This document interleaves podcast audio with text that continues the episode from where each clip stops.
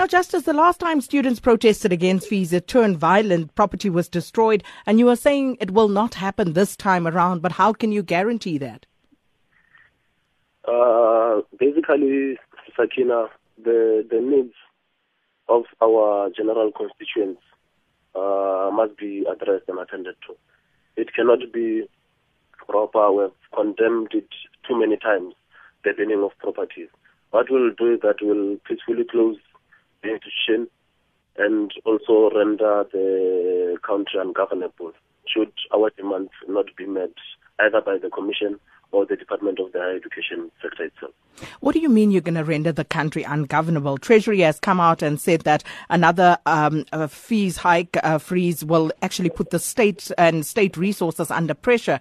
So making the country ungovernable, what does that mean? Basically, if the needs of our youth are not attended to, the needs of the general student constituents as the major stakeholders of the higher education sector, we'll be able to make sure that universities are unoperational. Nothing continues for students without the students. We'll be able to close down all universities and also go and close down the union building itself. And what about the students who actually want to attend class? An injury to one student must be an injury to all students.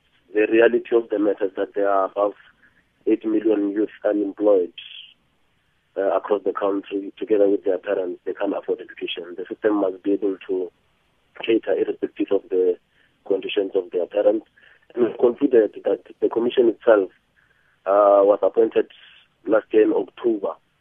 It's August now. They're due to report again in October, and they spent 90% of their time in the corner discussing and concluding their own things without actually consulting the general stakeholders, which are the students, particularly ourselves as structures, to understand what are the conditions, what are the problems.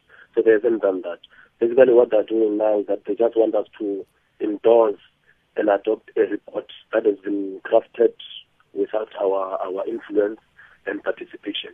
And we cannot allow that. So what's going to happen today? At this moment in time, we're still in consultation with all our structures, and we'll be able to take a decision after that.